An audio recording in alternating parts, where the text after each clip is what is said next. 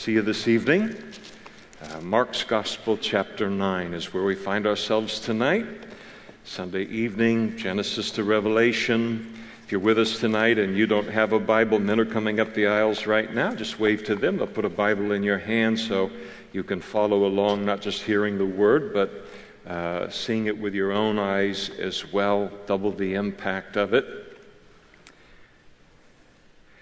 We pick things up in uh, verse 30, and we remember last time we were together, and um, the, uh, the uh, Jesus had been up on the Mount Transfi- of Transfiguration, had been transfigured into his his glory with three of the disciples, comes down from the mount, probably Mount Hermon, and uh, into uh, the base of the mount, and there is the boy that is uh, demon possessed, and Jesus delivers the boy of his demon and then now we're told that then they departed from there, from that place, and they passed through Galilee. And Jesus didn't want anyone to know it, so he's trying to avoid being known at this, uh, on this particular journey, so it doesn't produce a crowd. And the reason that he doesn't want a crowd at this point is we're told in verse 31 for he taught his disciples. This was uh, individual time with the disciples and he uses the time uh, to prepare them for what is coming next. He said, The Son of Man is being betrayed into the hands of men.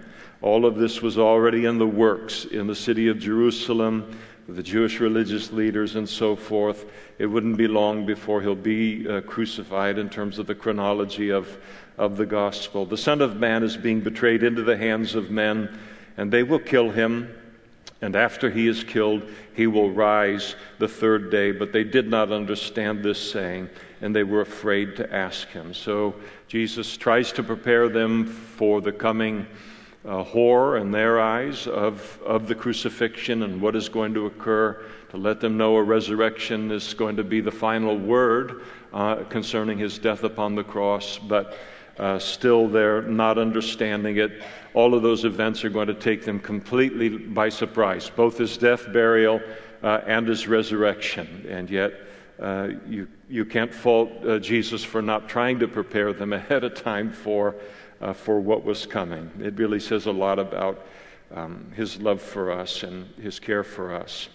And then uh, he came to Capernaum, and Capernaum was the headquarters in the north the Galilee region of his his uh, public ministry.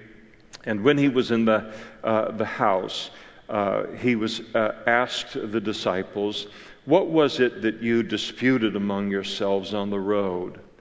Uh, now, remember here, the context of all of this is that Jesus has just told them that he's going to go to Jerusalem, he's going to be crucified, and, uh, and he's going to be buried, and he's going to rise again on the third day.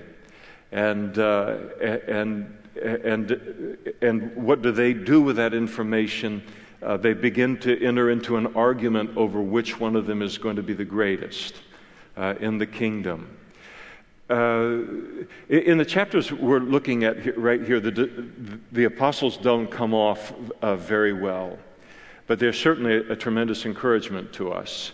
Uh, uh, never think that when God calls you to do something in His name, uh, that you're something spectacular when He does it. I mean, the apostles were, wow. Sometimes you just go, what in the world? And, uh, and yet, this is, uh, this is what he has to choose from in, in, in, the world, including, including myself. So he asked, What was it you were uh, disputing about among yourselves on the road?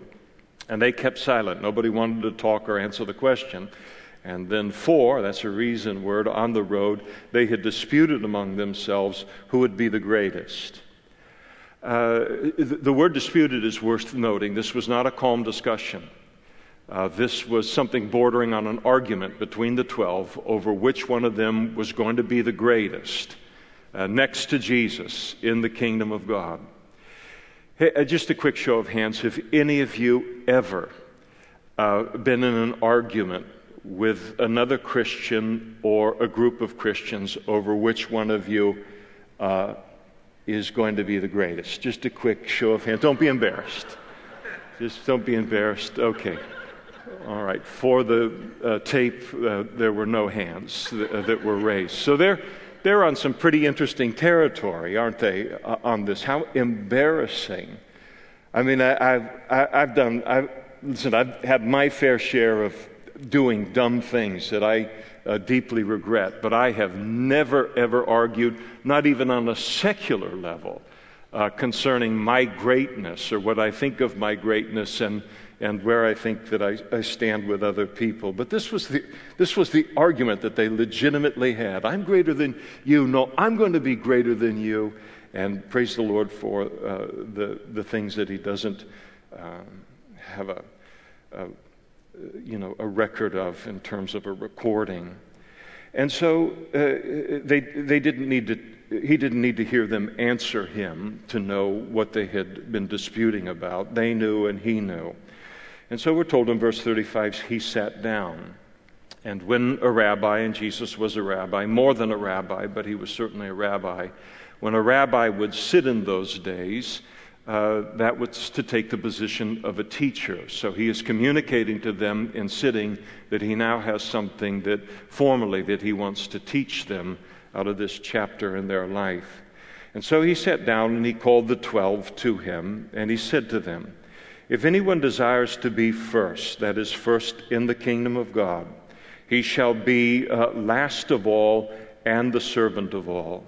And so, the, the, the way to greatness in the kingdom of God, they've got an argument over who's going to be the greatest. When he sat down and then took the position of a teacher and they gathered around, I don't doubt that some of them were thinking, oh, good, Jesus is finally going to tell them. But that's not what he has in mind at all. He's going to teach them on greatness, period. There's nothing wrong with desiring greatness in the kingdom of God. Would to God that every Christian desired to be great for the kingdom of God. But it is uh, never accomplished the way that the world achieves greatness. And greatness is achieved in the kingdom of God by uh, becoming a servant and uh, serving other people, taking the lowest position in, in serving other people. That's how to achieve greatness within, uh, within the kingdom, uh, kingdom of God. This, the whole thing that they're doing here is this, is this self promotion and, uh, and, and this contention, this fighting uh, for position. This isn't just a, a curse in the world, and it is. But when that kind of thing, the Bible talks about it, uh, James does about selfish ambition and bitter envy. And, uh, and, the, and when you see within a, a, kingdom environment, a church for instance, and you see that people are trying to advance themselves through selfish ambition, uh, through fighting for the, a top spot that they feel they are better than everyone else for. That is about, that is about the single worst cancer that can be introduced into any, any local fellowship. Uh, in, in 30 uh, plus years of, of being a pastor, when, when I see uh, this kind of, uh, of selfish ambition, or this kind of wanting to reach the top by climbing over other people and looking at other people not as something people to serve, but as just a means to my end to make myself great in some kind of a religious setting. Um, that person in my mind gets sent to the back of the class for ever being, uh, being given any kind of position of significance in terms of influence in other people's lives until that gets worked out in their heart between them and the Lord, and they become a servant and willing to do anything that God calls them to do or any need that needs to be met. And, and then when that is in place, that's someone who can advance. And so Jesus speaks to them here He who desires to, to be first shall be the last of all and servant of all. Gentlemen, you are going about it all the wrong way. Become the greatest servant to the other 11 and the greatest servant of the other 11 to everyone else that you meet in life, and that's your path to greatness. It's not the way that you, you think that it is. And then Jesus, as he seated, he then took a, a little child and uh, set the little child in the midst of them. It's really a beautiful picture in, in your mind. And how comfortable children were with him, by the way. And when he had taken him, uh, a little boy, in his arms, he then said to them, Whoever receives one of these little children in my name receives me. And whoever receives me receives not, uh, not me, but him uh, who sent me. And, uh, and so he illustrates it here through a little child. In the uh, uh, Greek and Roman world, children were uh, very, very lightly esteemed in terms of significance or importance at all. And uh, so when Jesus takes and and makes a little child his example and talks about becoming a servant not only of other adults, but becoming a servant of those that are considered to be the lowest and the most uh, insignificant and the most powerless within the culture. Serve that group, find that group, serve them. And uh, that's how children were esteemed. That's the way to greatness. And he says, uh, Whoever receives one of these little children in my name, in other words, uh, you would treat a child or you would treat anyone that is, is classified in that way by the culture. Nobody looks to serve them, nobody cares uh, about them. Seeking out that person and then serving them, and then in serving them in Jesus' name, in, in serving them in the same way that we would serve Jesus if this person was, uh, was Jesus. Uh, then, uh, then, and to treat them that way is, is to receive Jesus as well. And, and it is uh, not only uh, reflects our attitude toward Jesus, but, uh, but our attitude toward uh, the Father as, as well. Then in verse 38, I think that John, and John's a young man, uh, probably the youngest of the apostles, uh, maybe in his late teens, and no, certainly uh, only in his early 20s. As, uh, as he becomes a part of the apostles and is moving forward in the, these unbelievable, wonderful events in, in human history. And something about this um, taking the lowest spot and this kind of humility and this path to greatness, I think, um, convicts him in his heart, and he feels like he has something to confess to Jesus and how they had recently uh, defied and, and acted in, in, uh, uh, against what Jesus had just described. And so he confesses, and, and his heart is so pure and all of this. And he said, Teacher, uh, we saw someone who does not follow us. Uh, casting out demons in your name, and we order, uh, we forbade him because he does not follow us. And that was the reason. So you imagine here they are, they're out and about. Remember Jesus, when he, uh, earlier in his ministry, he had sent out the 70 uh, to preach the gospel, to cast out demons, and so forth. So it wasn't just the apostles who had this authority and this power. Plus, you had other people who were uh, becoming Christians and disciples of Jesus, but all of them weren't following him everywhere through the land. I mean, there are lots of people, and all of them with a calling, and Jesus is the answer, and they've seen him and maybe in their own life a demon has been de- delivered out of their body in Jesus' name, and now they, as a disciple of Jesus, go to others who are in that condition and casting out demons in Jesus' uh, name. And, and so this kind of thing was going on. They come upon someone who is, is, is doing this thing, and you can't cast out a demon except in Jesus' uh, name with that authority. When somebody, as this man was, casting out a demon, he's doing it by the power of God. God's favor is upon his life. God is, is using him. And yet, uh, the disciples uh, told him to stop, uh, forbade him from doing what he's doing. Uh, put yourself in the person who's demon possessed and the family members that are around, and, and the, the big 12 show up and they're going to stop uh, you know, the deliverance that's going to occur. I mean, it, do, it doesn't look very good. And, and so they forbade him, uh, not for any good reason, but because he was not a part of their group. He wasn't a part of the 12. And uh, so we have uh, the first uh, hint of uh, denominationalism uh, in, in the New Testament here. And there is something about us that, that b- by nature, so often, we view anyone who isn't a part of our group anyone who isn't a part of, of the Southern Baptists or someone that isn't a part of, of uh, the Assembly of God or part of this denomination or non denomination uh, because we belong to the, to the body of Christ and we, we come to the churches that we come to because uh, we hear God's voice there. We're able to worship the Lord there. So we relate to Him. We're growing in our relationship with the Lord in that place.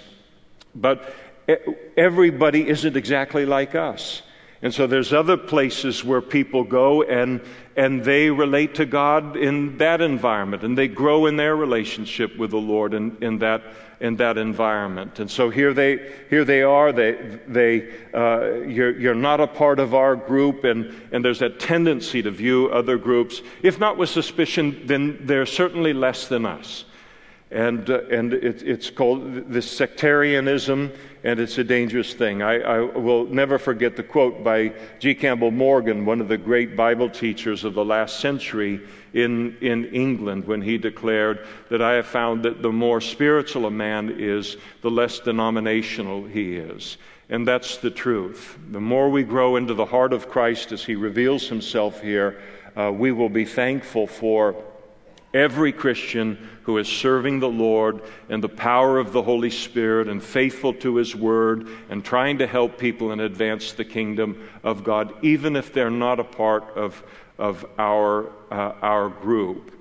And, and so it's important for us as Christians. I mean, in terms of, of Calvary Chapel and Calvary Chapel of Modesto, we have views uh, that we think are quite biblical related to the person and the work of the Holy Spirit uh, related to the rapture and related to end times and related to a lot of, uh, of different things.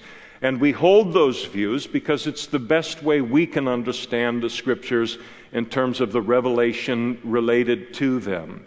And then uh, we express, even as we have, uh, our worship to the Lord in the way that, that we do, uh, not through some kind of a super organized, deliberate plan where, you know, the, we go away for a, a, week and strategize for the coming month related uh, to worship. But the worship that, that we engage in and the team that leads us in worship, our worship has the tone that it has because these are the people that are in our fellowship who have that gift. And God has raised them up in order to point us to God uh, in this way. But it can be very different in another environment. So we ought to have our convictions.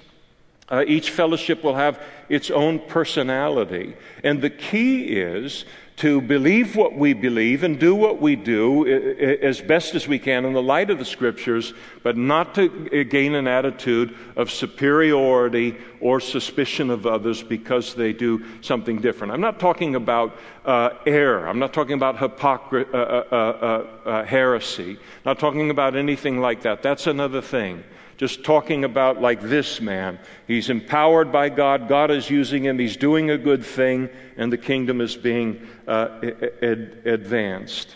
And so he said, We forbade him because he didn't follow us. And Jesus said, Do not forbid him. Uh, for no one who works a miracle in my name can soon afterward uh, speak evil of me. For he who is not against us is on our side. And uh, he's not talking here about, you know, he's talking about Christian service here. He's not talking about uh, salvation. It doesn't mean a person is, uh, we can say, well, at least, uh, you know, my uncle, he doesn't believe in Christ, but he's not against me, so he must be uh, for us and he's okay in terms of salvation. It's not a salvation context. It's talking uh, about, uh, about Christian service. If they're not against us, uh, then, uh, then uh, uh, they are, they're on our side, Jesus says, instructing the twelve. For whoever gives you a cup of water to drink in my name, because you belong to Christ, uh, assuredly, I say to you, he will by no means uh, uh, lose his reward. And so, this, this beautiful, beautiful instruction on, uh, uh, you know, staying clear of this uh, sectarian ism and this idea of us and no more, we're the only ones who really serve God or the only ones that God is, is really using. And then Jesus, while he's got a child in front of him, he begins to speak more broadly now. Uh, about children and specifically about children who believe in him. And he's not when and he's not just talking about little tiny children that are part of our Calvary Kids Club or our children's ministry tonight. He's talking about every single child of God, whether they're 115 years old or whether they're uh, six years old. Jesus said, But whoever causes one of these little ones uh, who believe in me, talking about Christians, whatever their age, but that's how God views us as his little ones. And whoever causes one of these little ones who believe in me to stumble, that is, to stumble in their faith, he said it would be better for him if a millstone were hung around his neck and he were thrown into the sea.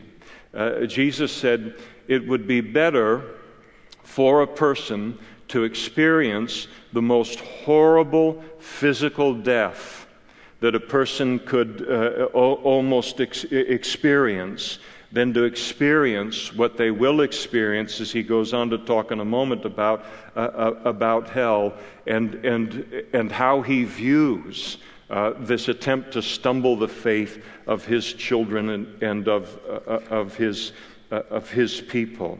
He said, If your hand cuts, uh, ca- causes you to sin, cut it off. It is better for you to enter into life maimed rather than having two hands, uh, two hands to go into to hell, into the fire that shall never be quenched, where the worm does not die and the fire is not quenched. And so the warning against anyone who would attempt to overthrow the faith of, of any of God's people. And I think that examples of this are everywhere within our culture. Everywhere you see religious persecution against Christians for simply being Christians, and I don't care if that persecution is secular or it is religious, this passage refers, and the warning refers to that person. I think about in, in much of our higher and public education, where people feel free uh, to attack and undermine the faith of Christian in these environments and to bully Christians. This is a warning to that kind of person who endeavors to undermine the faith uh, of God's people. I certainly think about uh, those who uh, profit off of uh, pornography or they profit off of drug addiction. What kind of a horrible human being can look at our fellow human beings and recognize the, the danger that, uh, that pornography and temptation that it represents to people, and alcohol and drugs, and then to begin to uh, proliferate these things within a culture and within the world just so I can take other people into bondage into these things so that I can be rich in, in doing so and, and stumbling God's children uh, as a result of this. There's going to be a terrible judgment for it. God does not say that when a child of God falls prey to these things, that we are completely innocent of that. We're responsible for that because God calls us to and gives us the power to live a higher life. But, but what Jesus is speaking about here is he's speaking about the fact that, yes, this thing goes on in the world all around us every single day, but there's going to literally be hell to pay for this one day. He sees the people that fall into sin.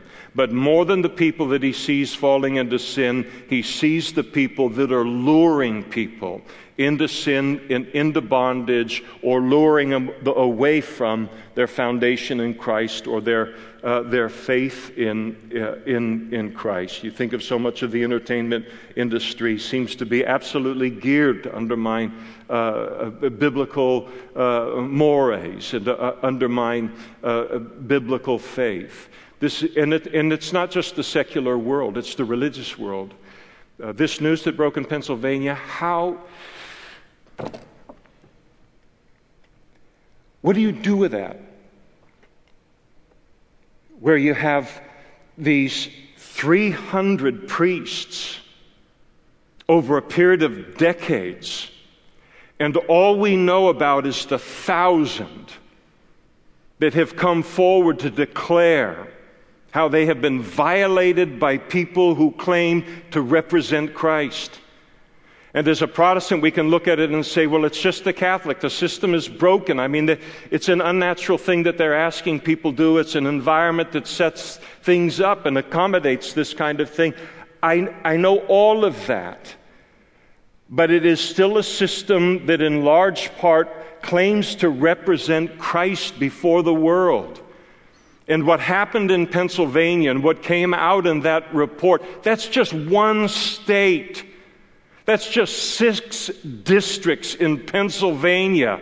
Wait till they start to uh, go into the rest of the country and to have the faith of these children overturned at the hands of the very people they ought to have been safest with in all of the world. And I say, God help me. I'm not meaning to talk down to people, but I want to be serious uh, about it. and, and how awful this kind of thing is and how hard it can be for such a person to ever differentiate in their mind one day that that was someone who claimed to represent God and then there is God Himself. And they are two entirely different categories, and then to have their faith restored to them. It's a serious business. And in terms, as Jesus makes it, he can't use harsher language here than, than talking about how serious it is to undermine or overthrow or stumble the faith of any of his, his children. God help us.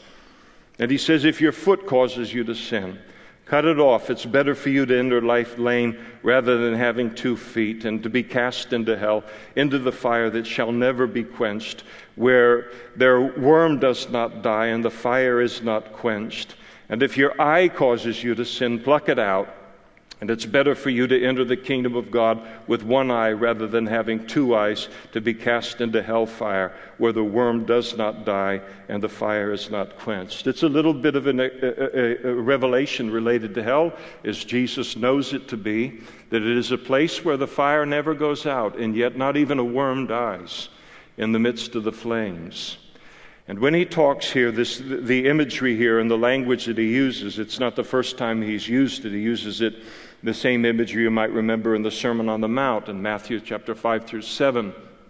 And he talks about this same thing to uh, cut off the hand and cut off the foot and, and pluck out the eye if necessary. And he's not declaring to do it uh, uh, literally because I can pluck out my eye, I can cut off my right hand, and I can cut off my right foot and still do all of these things. But the, the eye and the, and the right hand and the right foot, these represented uh, what we value most in life, our strengths in life, what we think is most valuable to us. And he's saying that if you have to get rid of even the most valuable thing in your life, uh, if that's what is required so that you are safe not to overthrow the faith uh, or stumble one of my children, then get rid of it. If you, in other words, to the pornographer, if you are in this industry and you are making a billion dollars a year, I don't care. Get out of that industry. Burn down everything that you have created because what is awaiting you in terms of what you've done, or the university professor, whatever it might, might be. And, uh, and no matter how valuable it is, where we look and say, This is my livelihood, this is my identity, this is my power. And Jesus says, It stumbles the faith of my children. I don't care how valuable it is to you, get rid of it. At, at whatever expense to you, abandon it, leave it behind. And, and, and, and the beautiful strength of the warning. But the warning isn't, isn't, isn't only uh, to, uh, uh, to the world. Though up to this point in what he's saying, it, it is to the world. But he declares in verse 49 For everyone will be seasoned with fire, and every sacrifice will be seasoned with salt. Everything is one day uh, going to be uh, judged and thoroughly uh, tested. And then for us as Christians here this, this evening, he said, Salt is good. But if the salt loses its flavor, how will you uh, season it? Have salt within yourself and have peace with one another. In other words, be concerned about uh, one another. And so to, to, to be salt, and in that culture, salt was a preservative. It was, a, it was a, um, something that was a protection against uh, corruption. So he tells us as Christians that we're to be salt, we're to be distinctive in the world.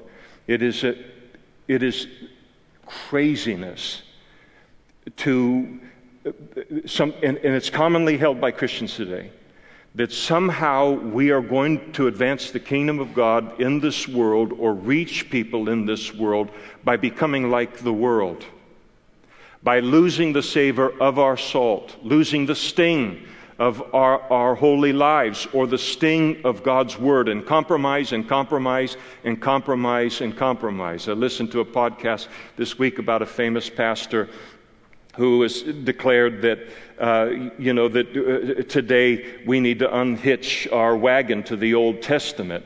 And if we want to reach this younger generation, in essence, there's so much that's embarrassing about God in the Old Testament that will never, uh, will never reach them unless we uh, uh, define ourselves completely independent of, of the, the Old Testament. Well, that's great. If you have to jettison the Old Testament in order to get a group of people uh, to give some consideration to God and, and to follow, and that's the path that you're going to take, and you think that will satisfy them? And you think that, that the world will ever be satisfied by compromise and that they won't then move into the New Testament and squawk now when you declare Jesus to be the way, the truth, and the life, and that no man comes to the Father but by me? Are you a rookie in this game? Have you just started serving the Lord? Don't you know people and the devil and the world better than that at this point? So, the, its importance of being dis- distinctive and saltiness is to be like Christ. It is not to be some kind of a Christian nutcase that makes themselves uh, look odd in the world on purpose. Some of us are just odd, period. You keep doing that. That's fine because it's you. We just don't need to give it any extra effort uh, in our lives. And, and so, it, but it, to be salty is to simply be like Christ. It is to walk like Him. It is to talk like Him. It is to love like Him. It is to process life like Him. It is to speak uh, like Him into people's lives. And that, that is the standard. When he talks about saltiness here, in terms uh, uh, to Christians, in terms of overthrowing the faith of, of God's children, uh, then, uh, then the, I think essentially one of the great things that he's talking about here is essentially another thing that's on steroids today in the body of Christ, and that is this absolute obsession with uh, liberties. Uh, as Christians. My liberties. I've got a liberty to do this and a liberty to do that and a liberty to do this and that. And, and we give, and can give no thought to a brand new Christian who can be stumbled by our practice, though we can give chapter and verse for our right to do that. And as Paul said, in terms of saltiness and being an influence for health in the body of Christ, where we put other Christians, their faith, their spiritual maturity, their growth, their spiritual safety, even above my liberties. And Paul said, If eating meat causes one of my brothers to stumble, meat offered unto idols, then I will never eat meat again. So it isn't just the world. It is for us as Christians to stop and really be sober about this. And that our highest concern is the health of the body of Christ as a whole.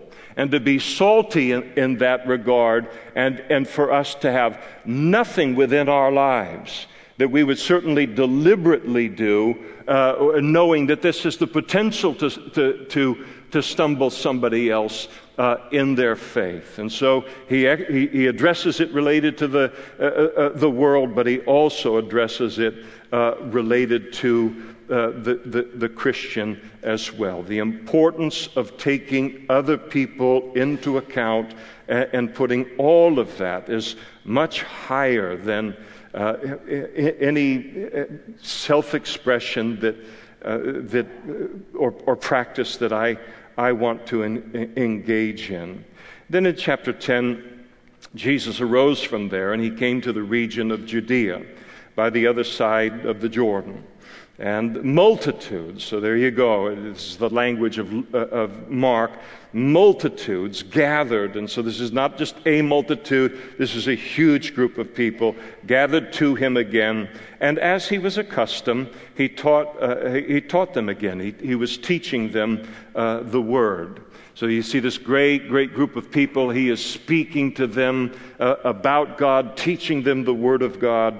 And uh, then the Pharisees uh, they came and they asked him in the midst of, uh, of all of this, they're going to hijack the meeting. It's really just awful. You talk about a dollar waiting on a dime.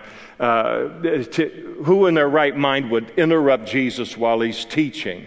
and, and then claim to be God's man or be spiritual at all. But that's what they did. I mean, this is the level of arrogance and pride uh, that, that, that marked them.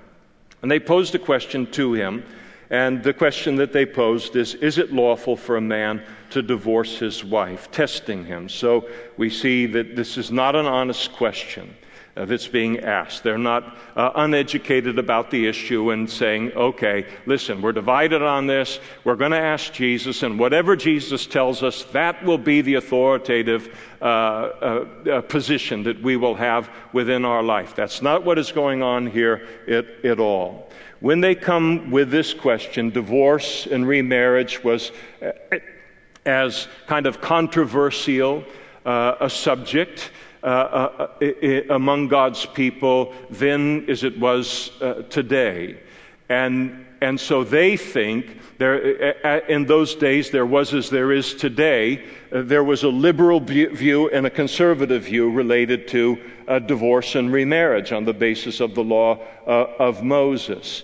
And so there was a rabbi by the name of uh, Shammai who was very conservative, as we'll see in a moment, in his interpretation of the law of Moses. The law of Moses allowed divorce, but it allowed divorce. It allowed divorce for if the husband found uncleanness within his wife. But he could not divorce her without a writing of, of divorcement. And, and so uh, he, uh, Shammai, in a conservative view, he said the definition of uncleanness, if we understand the heart of God properly, it, it must speak to sexually, uh, sexual immorality or adultery. That the law of Moses allows for divorce on the basis of sexual immorality. But there was also a rabbi by the name of Hillel who was very, very liberal in his views, and he chose to interpret uh, the uncleanness that a man might find in his wife as to mean anything. If her personality changed, if her looks changed, certainly if she could not provide him with, with a son, uh, if he just didn't like her anymore, then under Hillel's interpretation, you could divorce her. And as you might imagine, Hillel's uh, interpretation became the most popular interpretation at the time uh, in, in the land. But people were divided over the issue. And so they're having trouble trying to dent P- uh, Jesus' popularity among the people. So now they're going to pose controversial questions to him so that no matter what side he takes, he will alienate, uh, alienate some portion of his followers. This is the test. This is the, uh, the groundwork. And Jesus answered and he said to them, uh, What did Moses command you? And they said Moses permitted a man uh, to write a certificate of divorce uh, and to dismiss her. And it was true that uh, the law of Moses, in terms of divorce, it, it gave more uh, attention and detail and definition to how the divorce was supposed to be uh, uh, entered into and honored, as opposed to giving absolute clarity for the reasons for uh, uh, divorce. And, uh, and so they looked at it and they said, well, because God did not want people uh, just ending up uh, marrying and divorcing and marrying and divorcing on the word of their brother in law or because they wake up one morning and they say, I divorced you, and then in five minutes they marry her over here, and now she's uh, living with him, or not marrying at all. So the writing of divorcement uh, meant people had to stop to realize this is a serious thing that is happening in the eyes of God. And, and, and, uh, and, and, it, and there's parameters on this. You just don't do this willy nilly and then move on, uh, on with your life. I have no idea what willy nilly means, but uh, uh, somebody said it when I was growing up and it's kind of stuck. So I think it's a good thing uh, to, uh, in order to illustrate the, the point. And so they take Jesus back to the law of Moses. And they said, Listen, uh, Jesus said, What, what did Moses uh, command you? And they said, Well, Moses said we could uh, divorce our wives, but you had to give her a writing of, of divorcement. There had to be an official aspect to it. And Jesus answered and said to them, Because of the hardness of your heart, uh, Moses wrote this, uh, wrote you this uh, precept. and, and then Jesus says, but from the beginning, and Jesus says, now he does not go back to the law of Moses. He goes all the way back to Genesis chapter 1. in, in terms of, you want my definition, you want my understanding uh, of, of divorce and marriage and what marriage is supposed to be. He said, I'm not going back to the law of Moses. That's not the ideal. I'm going back to Genesis 1. And he said, From the beginning of the creation, God made them male and female. And for this reason, a man shall leave his father and mother and be joined to his wife, and the two shall become one flesh. And so then they are no longer two, but one flesh. And so, uh, marriage, uh, as God uh, uh, instituted it, is to be one man, one woman, and as we'll see in a, in a moment, for life. That is the standard uh, for marriage. And, uh, and I think it's important even to be reminded as, as uh, Christians today that the institution of marriage is God's institution. It does not have its origin in man. Can you imagine any group of men, fallen and carnal as we are, in human history coming together and saying, let's establish an institution that limits us to one woman our entire life. You must have a very high view of men. And I don't think you do. I'm hearing some giggles here in the, in the room. I certainly don't have that high of a, a view of men. There's no way. A, per, a, man may choose to live that way himself, but to set it up as an institution and put those kind of boundaries on himself, no. This exists in human history because it's an institution of God. One man, one woman uh, for life. And this is why it is so goofy today, these attempts now uh, to redefine marriage and to make it fit whatever we want it to make to fit. It is absolute insanity to think that fallen man, and especially to accommodate sin, can improve upon God's institution of marriage. And then it is absolute arrogance on the part of anyone to think that uh, I have a right to do that. Listen. I'm not a homosexual. I don't have homosexual tendencies. I've got a lot of other problems, so don't think that I'm perfect. Everybody deals with the sins that we deal with. But, but when we become a Christian, listen, we all have to eh, eh, put away and repent of the sins that would dominate our lives and that once did dominate our lives in order to follow the Lord. But before I ever became a Christian, it would never dawn on me to look and to then come approach Christ and approach the God of the Bible and say, listen, I'm going, I'm going to come to you now, uh, but now I'm going to demand that you accommodate my sin rather than the other way around. It'd be like, who do I think that I am? that I would think I could be smarter than God on any issue. And you look at marriage and you look at the family unit that comes out of marriage, it is the, it is the, the, the foundation and the cornerstone of civilization. And we are destroying God's institution of marriage in our culture and the ramifications. You, if the Lord tarries, you can't, we can't even believe where this is going to go in terms of the unraveling and the destabilizing of the culture. It's already happened. And, and, so this, Jesus takes him back all the way to Genesis uh, uh, chapter uh, 1.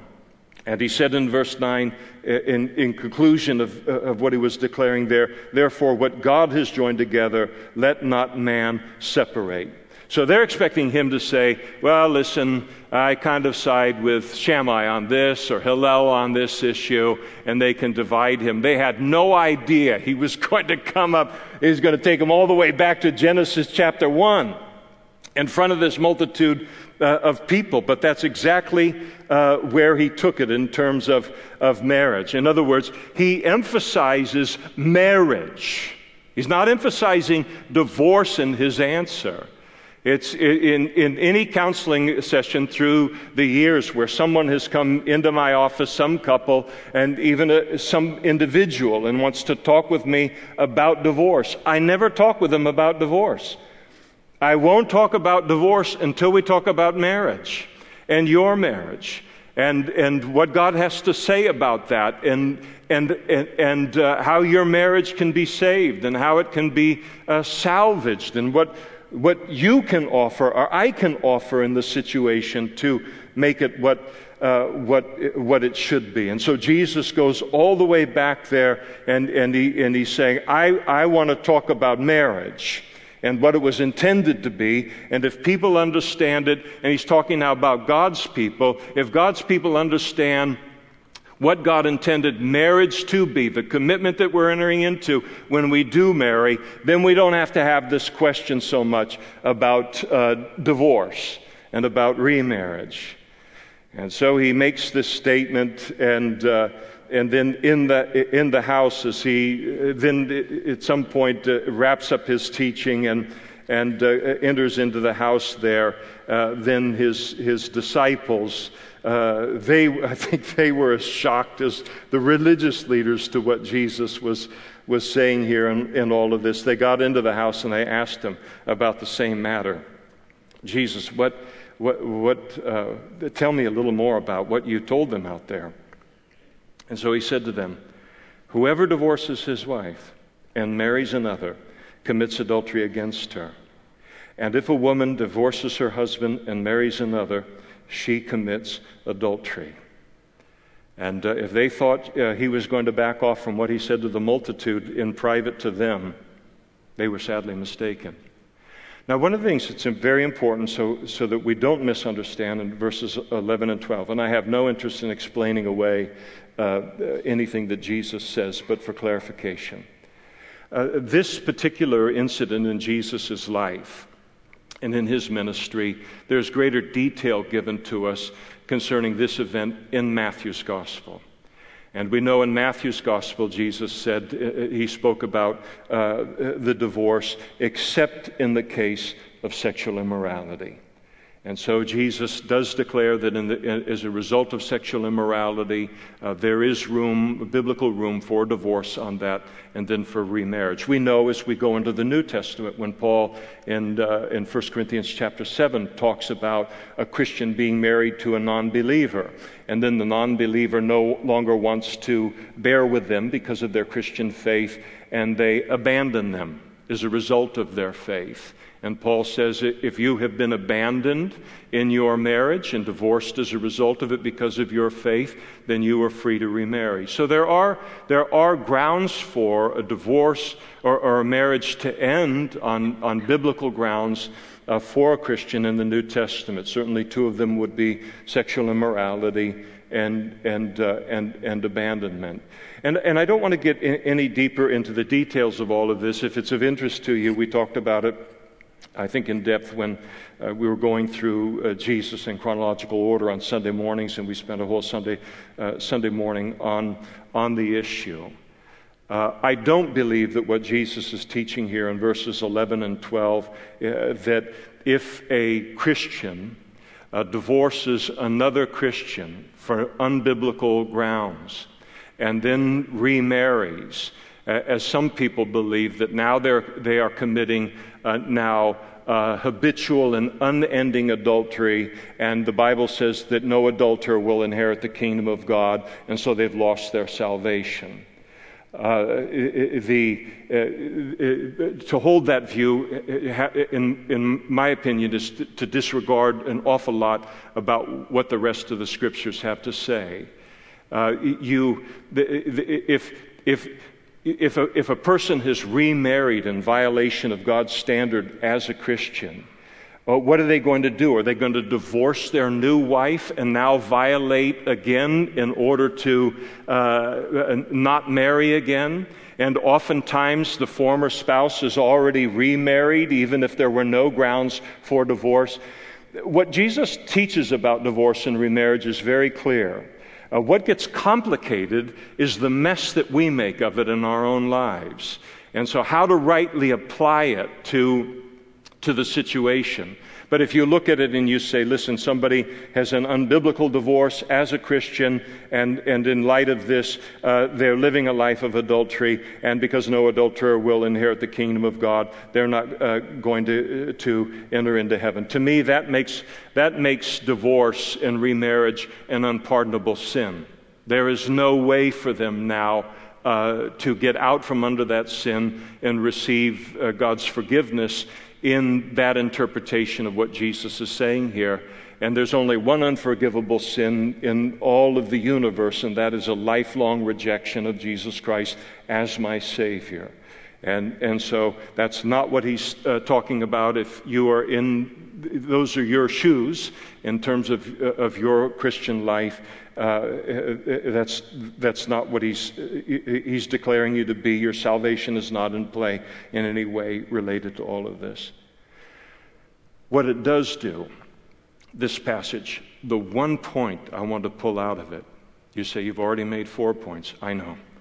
The one more point I want to bring out of this is that of all of the people in the whole wide world, no group of people should have a higher view of marriage than Christians. Look at the strength of the words that Jesus has spoken here. And it ought to be a sobering thing for us in deciding who we are going to marry. And then when we make that commitment of one man, one woman for life, to stay in that commitment. Can there be problems? Absolutely. There can be problems. But you married him or her. You're, you were goo goo eyed at one time. There was something about him that you loved at one time.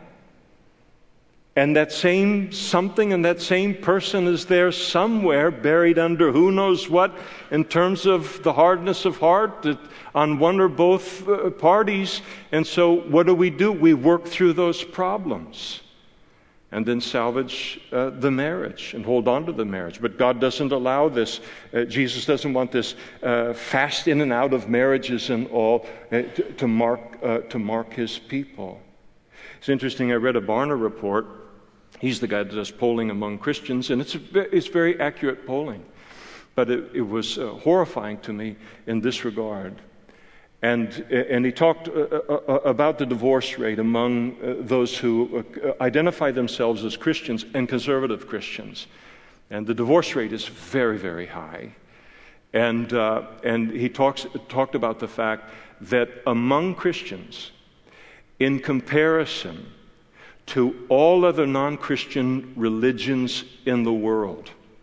Talking about Muslims, Hindus, Buddhists, other religions that aren't, you're not even indwelt by the Holy Spirit. The, the, these are not the path to God. There is no relationship with God on them. And yet, their respect for marriage and their divorce rate is far lower than the divorce rate of Christians in the United States of America.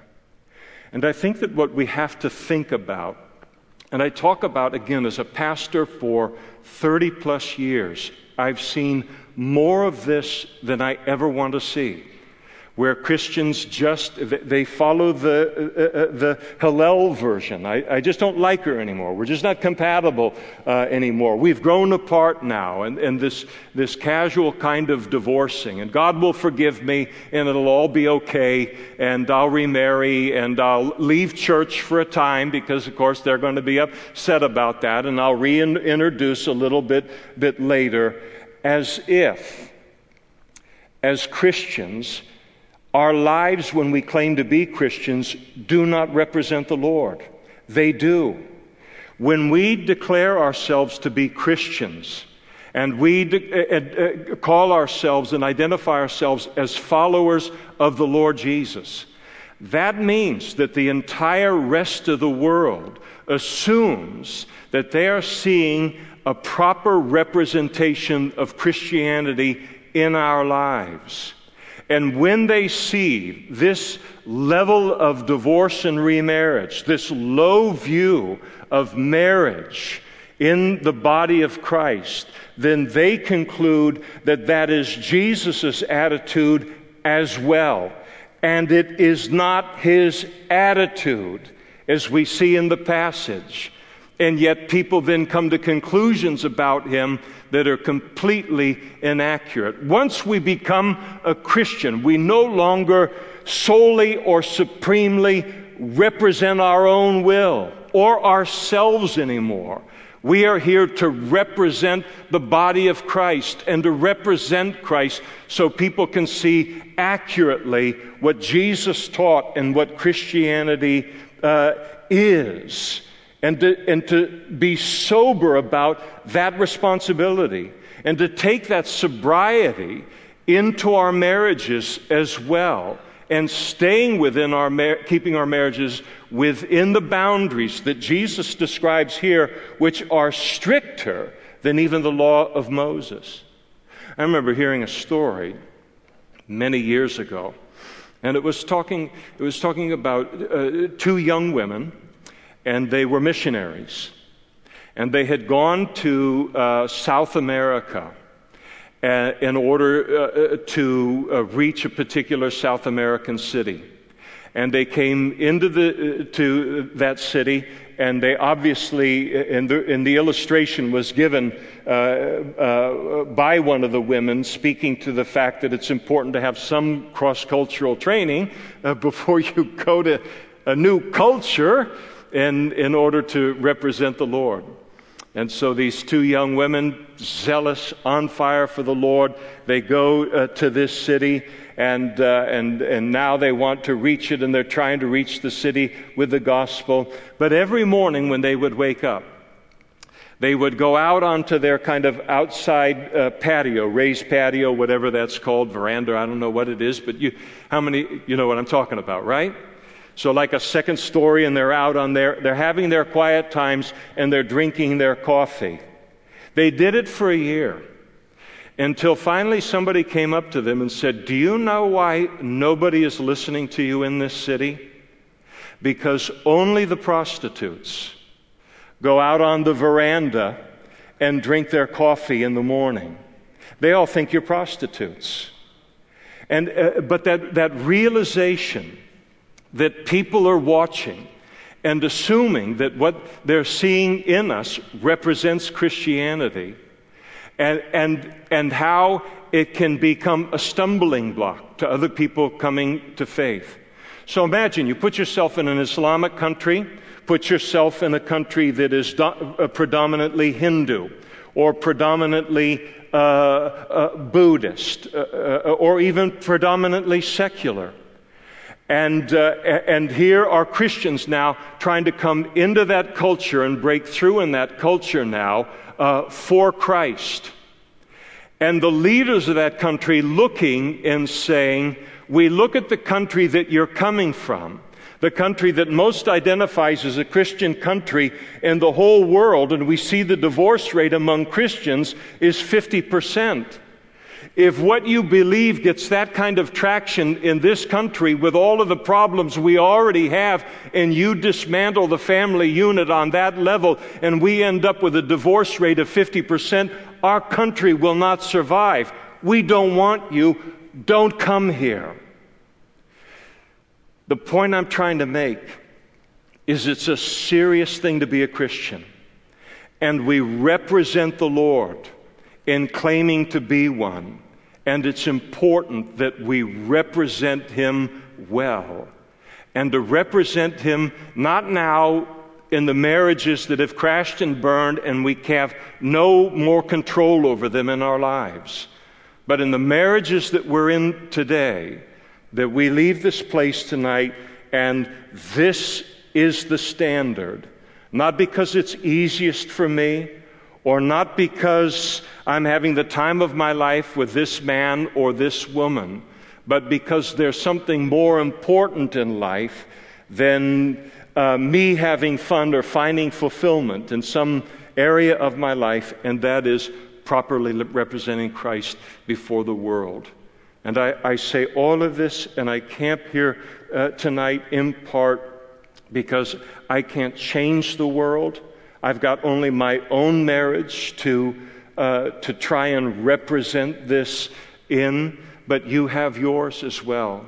And for us as a fellowship, to, to if we've lowered the bar in any way, where it's just like another Christian, oh, there's another divorce, they divorced, they remarried, and oh, well, okay, no big deal.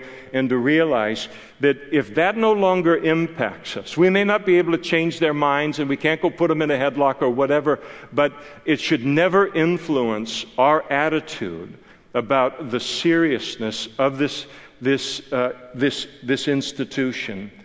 And for this to be the, the, the fact that, that marriage is uh, viewed highly uh, by this church and by this congregation uh, as far as our, our influence uh, uh, might go.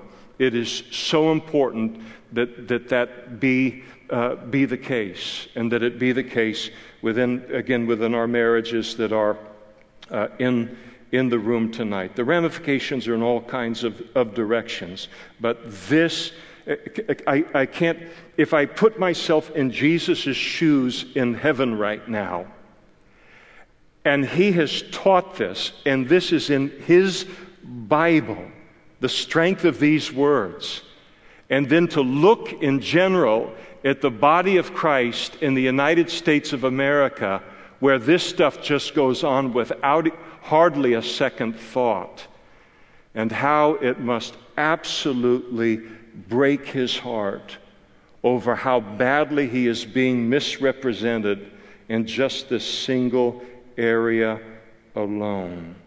It's an important uh, word. So many things that we've looked at tonight are so sobering. Uh, God help us that, that we don't come to the word and try and have it conform to our sin or our frailties or our, our fallenness, but to ask the Holy Spirit to raise our lives up as Christians to the standard of this wonderful book and then to experience the communion with God that happens, even in difficult marriages or circumstances, uh, when we do that. Let's stand together now and we'll pray.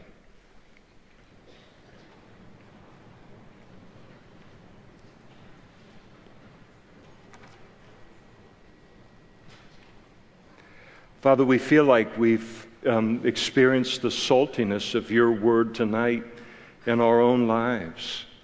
And it feels good, Lord. It feels good not to lose our savor and to lose our distinctiveness. And, and it happens so subtly and it happens so quickly. And we thank you, Jesus, for the power of your teaching and the power of your stands, the wisdom of it, the love that is behind it, Lord the way that it represents and glorifies you, which is our only real concern in this life. And we thank you for the wide variety of things that your Spirit has spoken into our lives tonight through your word. And we bless you for this time of worship this evening in, in song and this time of worship tonight in your word. We pray for you to anoint us now and uh, continue the conversation that's begun through your word in each of our hearts. Any ends that are loose or open ended, that we wouldn't go to sleep tonight until those things are tied up, Lord, and they're tied up your way.